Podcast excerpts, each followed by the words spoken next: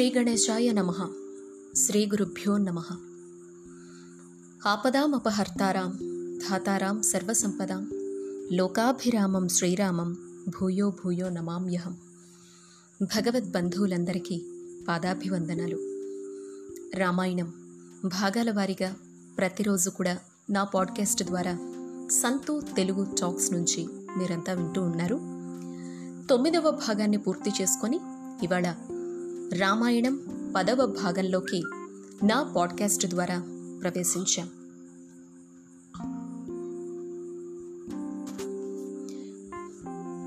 దయచేసి మీరంతా కూడా ఈ రామాయణాన్ని అందరికీ అందే విధంగా, ముఖ్యంగా చాలా సులభంగా మాటల ద్వారా చెప్తున్నటువంటి నా ఈ పాడ్కాస్ట్ని చిన్నపిల్లలకు చేరే విధంగా మీరంతా నన్ను ప్రోత్సహిస్తారు అని, ఆశీర్వదిస్తారు అని, మీ షేర్స్ ద్వారా నన్ను ప్రోత్సహిస్తారు అని మనస్ఫూర్తిగా కోరుకుంటూ ఉన్నాను.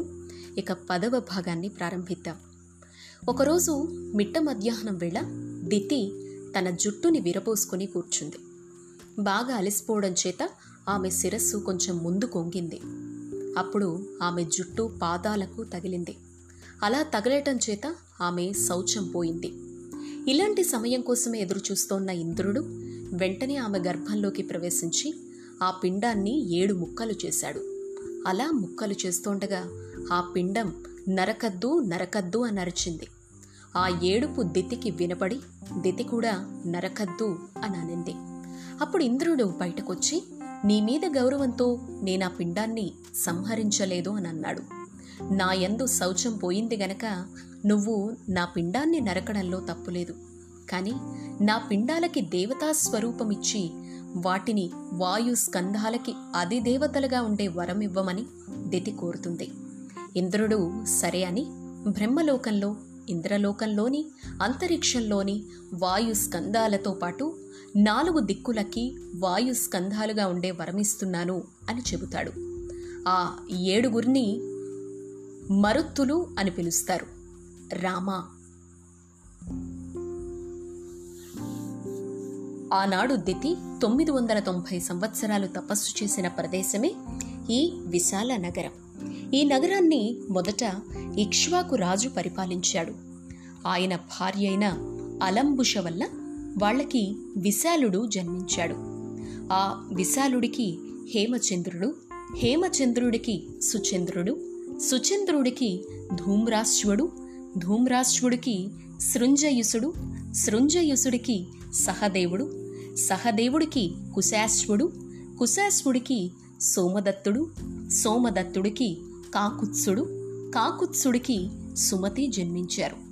ఆ సుమతి ఇప్పుడు ఈ విశాల నగరాన్ని పరిపాలిస్తున్నారు. తన రాజ్యానికి విశ్వామిత్రుడు వచ్చాడు అని తెలుసుకున్న సుమతి ఆయన్ను సగౌరవంగా ఆహ్వానించింది. సకల మర్యాదలు చేశాడు. అప్పుడు సుమతి విశ్వామిత్రుడితో, నీ పక్కనున్న వాళ్ళెవరు? సూర్యచంద్రుల్లాగా ఉన్నారు, చాలా అందంగా ఉన్నారు అంటాడు. వాళ్ళని రామలక్ష్మణులు అంటారు. దశరథుని కుమారులు నా యాగ సంరక్షణ కోసం వచ్చారు అని చెప్పి కుశల ప్రశ్నలు అడిగాక అక్కడి నుంచి బయలుదేరతారు. అలా మిథిలా నగరానికి దగ్గరగా వచ్చాక వాళ్ళకి ఒక ఆశ్రమం చాలా శోభాయమానంగా కనిపిస్తుంది. కానీ అది నిర్జనంగా ఉంది. అప్పుడు రాముడు ఈ ఆశ్రమం ఎవరిదని అడగ్గా విశ్వామిత్రుడు ఇలా చెప్పసాగారు. గౌతమస్య నరశ్రేష్ఠ పూర్వం ఆసీత్ మహాత్మనః ఆశ్రమో దివ్య సంకాసః సురైః అపి సుపూజితః. ఈ ఆశ్రమం గౌతమ మహర్షిది. ఆయన దర్శనం కోసం ఈ ఆశ్రమానికి దేవతలు వచ్చేవాళ్ళు. ఆ గౌతముడు తన భార్య అయిన అహల్యతో కలిసి తాపసిగా ఇక్కడ ధార్మికమైన జీవనం గడిపేది. అహల్య బ్రహ్మదేవుడి మానసపుత్రిక, అద్భుతమైన సౌందర్యం కలిగినది. ఇంద్రుడికి అహల్య మీదున్న కోరిక వల్ల ఒకరోజు ఉదయాన్నే గౌతమ మహర్షి సంధ్యావందనాది క్రతువులు నదిలో చేసుకునే సమయంలో, ఆయన ఇంటి వద్ద లేని సమయంలో గౌతమ మహర్షి వేషంలో ఇంద్రుడు ఆయన ఇంట్లోకి ప్రవేశించాడు. ఇంట్లోకి ప్రవేశించి, నేను నీ సంగమాన్ని కోరుకుంటున్నాను అని అహల్యతో చెబుతాడు. మునివేషం సహస్రాక్షం విజ్ఞాయ రఘునందన మతిం చకార దుర్మేధా దేవరాజ కుతూహలాత్. అహల్యకొచ్చింది గౌతముడు కాదు ఇంద్రుడని తెలుసు. కానీ ఆమె కన్యత్వంలో ఉండగా ఆమెకి ఇంద్రుడి మీద మనసులో కోరిక ఉండేది. అందువల్ల ఇంద్రుడితో సంగమించింది. అహల్య ఇంద్రుడితో ఇలా అనింది, నేను నీతో సంగమించి చాలా ఆనందం పొందాను, కృతార్థురాలనయ్యాను. నువ్విక్కడి నుంచి తొందరగా వెళ్ళిపో, నిన్ను నువ్వు గౌతముడి నుంచి రక్షించుకో అని చెప్పింది.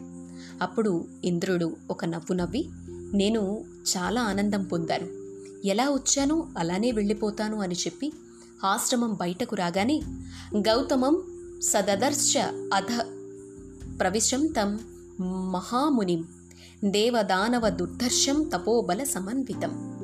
దేవతల్ని దానవుల్ని నిగ్రహించగలిగే, శాసించగలిగే అపారమైన తపశక్తి ఉన్న గౌతమ మహర్షి బయటకొస్తున్న ఇంద్రుణ్ణి చూశారు.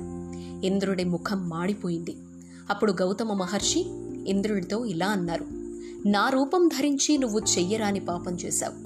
స్త్రీల మీద నీకింత కామం ఉండటానికి కారణం నువ్వు పురుషుడవన్న అహంకారం. కాబట్టి పురుషత్వానికి చిహ్నములైన నీ అండాలు నేల జారిపోవుగాక అని ఇంద్రుణ్ణి శపించారు. పే తత్ వృషణౌ భూమౌ సహస్రాక్ష్యస్య సహత్ తక్షణాత్. అహల్య వైపు చూసి గౌతముడు ఇలా అన్నారు, నువ్విక్కడ కొన్ని వేల సంవత్సరాలు తపస్సు చేస్తూ పడుండు, ఆహారం తీసుకోకు, గాలిని భక్షించు, నీ మీద బూడిద కప్పబడుతుంది. కాబట్టి నువ్వెవ్వరికీ కనపడవు. కొంతకాలానికి ఈ ఆశ్రమానికి రామచంద్రుడు వస్తాడు. ఆయన ఈ ఆశ్రమ ప్రవేశం చెయ్యగానే నీకు శాప విమోచనం కలుగుతుంది.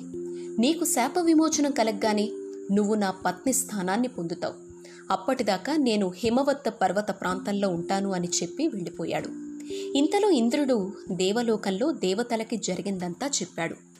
నేను కామంతో ఈ పని చెయ్యలేదు. గౌతమ మహర్షి తపశక్తి పెరిగిపోతుంది. ఆయన్ని నేనేం చెయ్యలేను. అందుకని అపచారం అహల్య పట్ల చేశాను. ఆగ్రహించిన గౌతమ మహర్షి నన్ను అహల్యని శపించడం వల్ల కొంత తపశక్తిని కోల్పోయారు. మిమ్మల్ని రక్షించడం కోసం నేను నా అండాల్ని పోగొట్టుకున్నాను. కాబట్టి మీరే నాకు అండాల్ని తీసుకొచ్చి పెట్టాలి అంటాడు. అప్పుడు వాళ్ళు గొర్రె వృషణాల్ని తీసుకొచ్చి ఇంద్రుడికి పెట్టారు. అలా పోగొట్టుకున్న పుంసత్వాన్ని ఇంద్రుడు పొందుతాడు. అప్పుడు ఆయన్ని మేషవృషణుడు అని పిలిచారు. విశ్వామిత్రుడు రామలక్ష్మణులతో కలిసి ఆ ఆశ్రమంలోకి ప్రవేశించారు. రాముడు ఆ ఆశ్రమంలోకి వెళ్ళగానే ఇన్ని వేల సంవత్సరాల నుంచి శాపగ్రస్తురాలైన అహల్య దుర్నిరీక్షమైన తేజస్సుతో పైకి లేచింది. ఆవిడను చూడగానే రాముడు ఆమె కాళ్లకు నమస్కారం చేశాడు. గౌతమ మహర్షి చెప్పిన విషయం గుర్తుకొచ్చి వచ్చినవాడు రాముడని గ్రహించిన అహల్య రాముడికి నమస్కారం చేసింది. వాళ్లకు భోజనం పెట్టింది. అప్పుడు అక్కడికొచ్చిన గౌతమ మహర్షి అహల్యతో కలిసి తపస్సు చేసుకోవడానికి వెళ్ళిపోయారు. రామాయణం పదవ భాగం పరిసమాప్తమైంది. పదకొండవ భాగంలో శాంతో తెలుగు టాక్స్ పాడ్కాస్ట్ ద్వారా మళ్ళీ కలుద్దాం. తప్పకుండా మీ షేర్స్ ద్వారా రామాయణం ప్రతి ఒక్కరికి వినే విధంగా నన్ను ప్రోత్సహిస్తారు అని మనస్ఫూర్తిగా కోరుకుంటూ భగవత్ బంధువులందరికీ పాదాభివందనాలు. జై శ్రీరామ్.